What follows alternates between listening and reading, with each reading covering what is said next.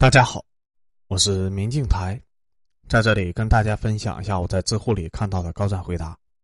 本期的问题是：永生是否是一种酷刑？答主是也说，不要用非永生的大脑去思考永生后的烦恼。你看蝙蝠，目不能视，近乎于盲，何其可怜！蝙蝠看你，不闻超波，近乎于聋，何其不幸！你看燕雀。潺潺若寄人篱下，一根竹竿载其生死。歌燕看你，体态臃肿，不能翱翔，徘徊地面，哪得自由？你看猫狗，生命区区十余载，每日受困房屋中，只是人类一玩伴。猫狗看你，终日奔波不得闲，为食惨死不敢忘，只是喵汪一奴仆。生命的意义是时间的尺度决定的，在只能活三个季的蚂蚱眼里。秋季就是生命的尽头，后面是地狱般的寒冬，活着注定是无尽的痛苦。在只能活一天的蜉蝣眼中，池塘之大就是彼之沧海，朝生暮死，不知晦朔，世间值得已全部看尽。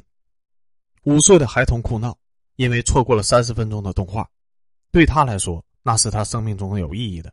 十七岁的少女苦恼，因为错付了三十天的爱情，对他来说那是他生命中有意义的。三十岁的中年忧虑，因错失了三十个月的工作，对他来说那是他生命中有意义的；五十岁的知命烦闷，因为蹉跎了三十年的朝华，对他来说那是他生命中有意义的；八十岁的耄耋懊恼，只因为今日大风没能如往常一样坐于廊前，看天空云卷云舒，看庭前花开花落，咀嚼岁月如常，对他来说用生命品味时间就很有意义。我们觉得永生是酷刑，因为思考这个问题的是非永生的大脑。我们很难设想以亿万年计的生命要去思考什么、见证什么、尝试什么。我们做事的意义在哪里？带来的收获是什么？感动和喜悦又是什么？只有当生命真的到了这个维度，我们可能才会去逐渐寻找新的愉悦和感动。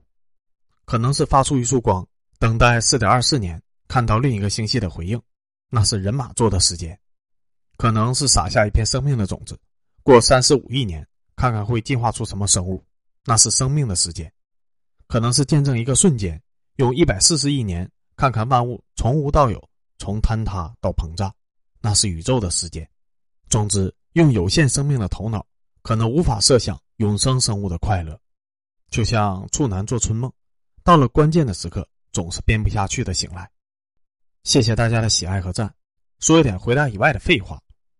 有朋友留言说：“这是不是已经脱离到现实，上升到哲学的论述了？”其实思维是指导行为的。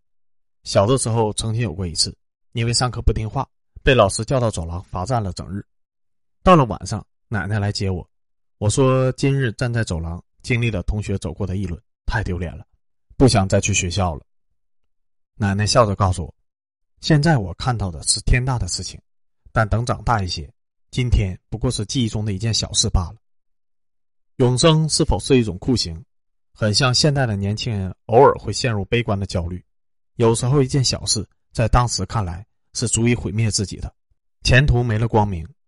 其实等你走到未来，发现还有无限的可能。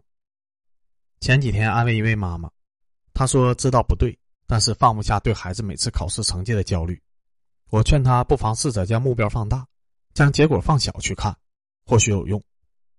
目标放大，想象孩子二十五岁成年工作、结婚的样子，孩子的这一次考试是否还那么重要呢？结果放小，体会你与孩子的每一次学习、玩耍的瞬间，他是不是努力、快乐、感到幸福？